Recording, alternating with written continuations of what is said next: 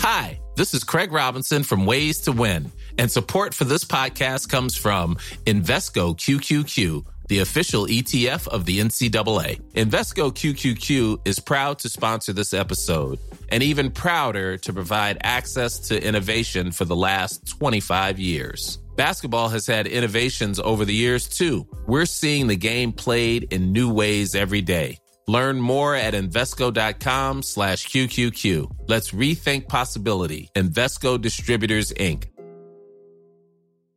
Many of us have those stubborn pounds that seem impossible to lose, no matter how good we eat or how hard we work out. My solution is PlushCare. PlushCare is a leading telehealth provider with doctors who are there for you day and night to partner with you in your weight loss journey. They can prescribe FDA-approved weight loss medications like Wegovi and Zepbound for those who qualify. Plus, they accept most insurance plans. To get started, visit plushcare.com/weightloss. That's plushcare.com/weightloss.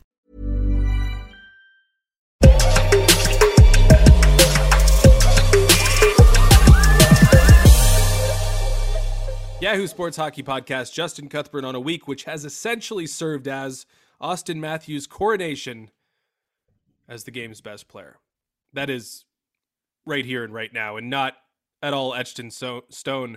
Oilers fans. Now, I've discussed Matthews and his trophy prospects and how Igor Shesterkin compares plenty on this podcast. So I'm just going to say this on the subject. Enjoy this moment, Leaf fans. This may be the single most dominant stretch of hockey from an individual player that you will see in your lifetime. 2 Leafs in history have won the Hart Trophy, and not since Teeter Kennedy in 1955. 67 years ago. These things don't just come around. So I understand that there are red flags. I understand that it doesn't matter until the postseason. I understand that goals are coming into your net just as fast as Matthews is scoring them. I get all that. But you can't let the season pass without savoring it. You can't. You shouldn't. You won't. All right, let's dive a little deeper on the Leafs, who clearly need a defenseman, but could also use a goaltender, but also might commit themselves to one thing and one thing only, and that's adding a forward and elevating their top six to levels we can't even imagine. I guess it's all still up in the air. Here's what I'll say about that. I think the Leafs have one bullet to spend. So while I believe that the priority should be targeting the best possible defenseman, you also have to consider targeting a team that has something valuable to package with that defenseman. Could they complete a mega deal with, say, the Chicago Blackhawks, who have Marc-Andre Fleury and Connor Murphy and Brandon Hagel as candidates? That would be checking off every box. And that would be the sort of thing that's worth investing a first-round pick in Nick Robertson and maybe a second and third while you're at it. Who knows? A one-stop shop. Yes, that would blow through your reserve in terms of draft capital, but it would also address every issue and not leave you thinking, hey, why didn't they address that? Of course, that's what they tried last season, was checking off every box. But the strategy was different than the one-stop shop proposal that I'm putting out there. We saw Kyle Dubas spend a first-round pick there on Nick Foligno and a third-round pick there on David Rittich, and a couple other picks in different spots to continue building around the margins. And of course, all that didn't accomplish anything.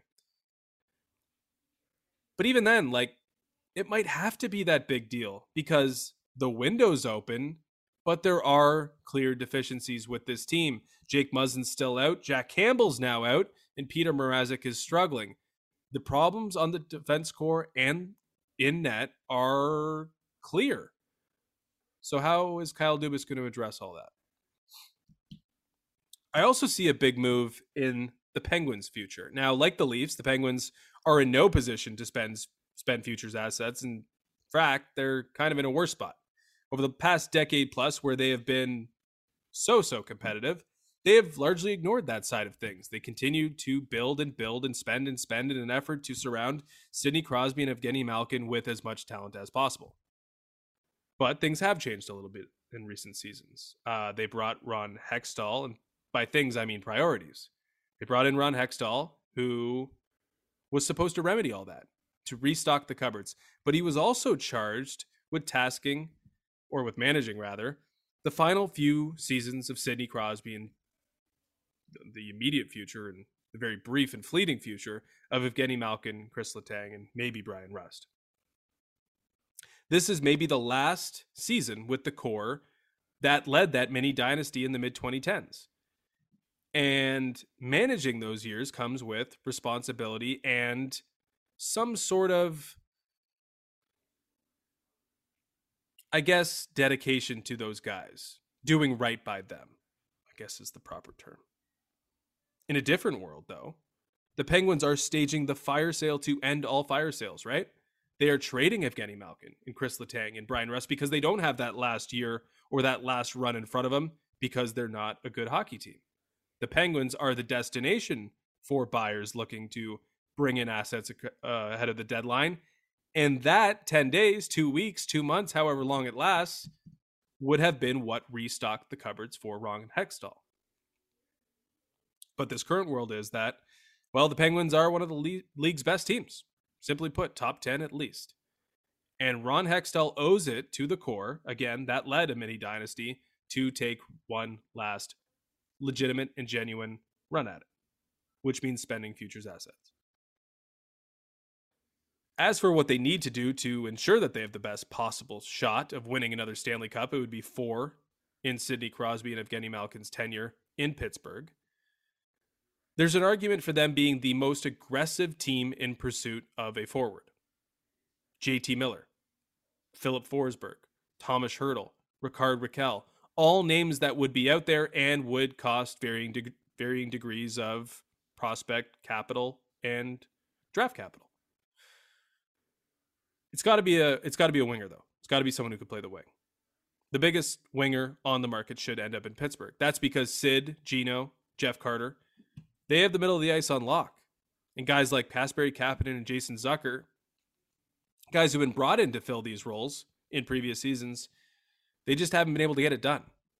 There is a world where Pittsburgh is one major move away in a season in which Evgeny Malkin, Chris Letang, and Brian Rust could each walk away in free agency.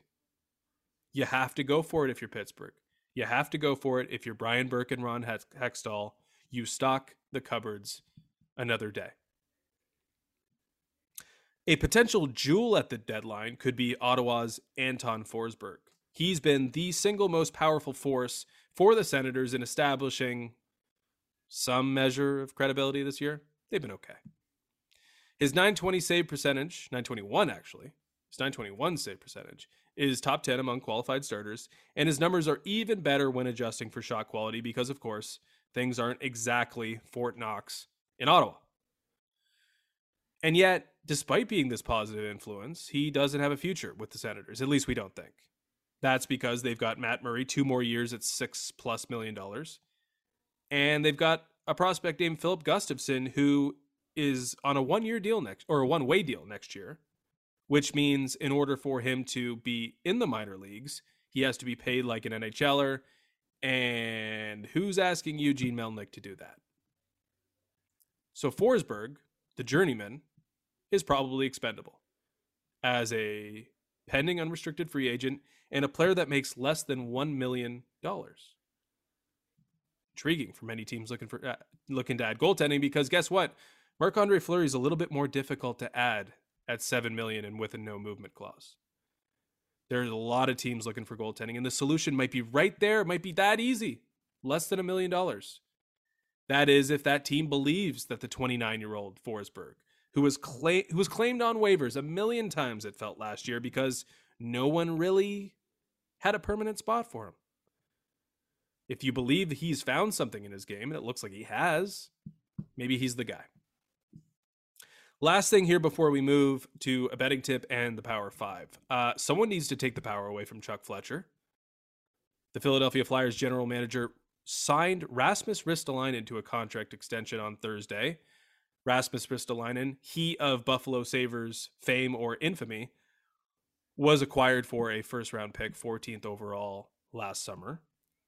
And after another bad season, another failed season at both the individual and team level, this is a player who has never played in the playoffs in 9 seasons, has never had a positive goal or shot attempt share in 9 seasons, and has declining offensive numbers. And yet $25 million over 5 years was just added to his personal bank account ledger. That makes sense. With Ristolainen, the top 4 in Philly, which is not doing a great job, clearly. Team is non-competitive. Are locked in for a bit.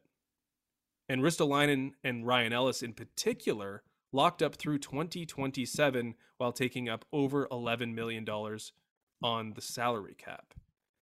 The Philadelphia Flyers are clearly a team that needs to be torn down, and yet they continue to add questionable assets on long-term deals. Ryan Ellis should be better. Dealt with injury all year, but he's going to be 37 at the end of that deal. Ristolainen, at least it's his prime, or what we thought it was going to be his prime, but he's already 9 years into his career. 5 more years, so he'll be 14 years. I wonder if he gets a playoff game in. Okay, let's go to that betting tip. Now, if you look at the futures markets, trophy races, that was all the rage this week, talking about all these, and for that reason a lot of the prices have gotten steamed. Auston Matthews is now the favorite to win the Hart. Igor Shesterkin you cannot make money on when considering the Vezina Trophy. Cale Makar has all but won the Calder, although I kind of think Victor Hedman still has a chance. Jack Adams probably going to Daryl Sutter.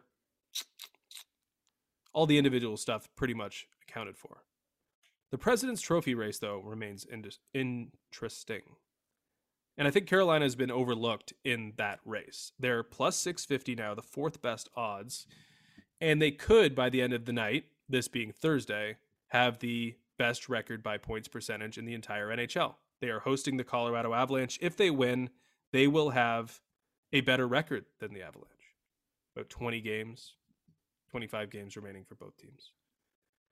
If you're looking for something to make the last 2 months, from last month and a half, interesting, Carolina at 650 to win the President's Trophy, maybe worth a look. Okay, let's do the Power 5, where I run down the best 5 teams in the NHL right now, adjudged by me.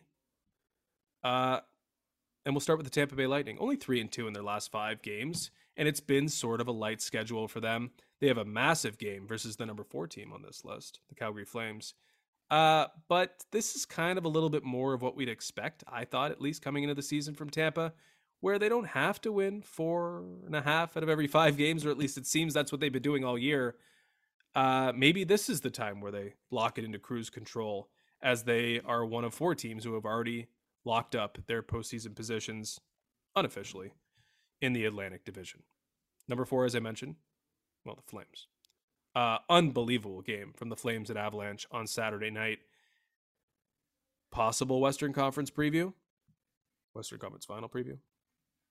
It is cherry picking, and it bugs me to say it, but these guys look like the 2010s Kings. And of course, Daryl Sutter coaches this team. Straight lines. Hockey played in straight lines.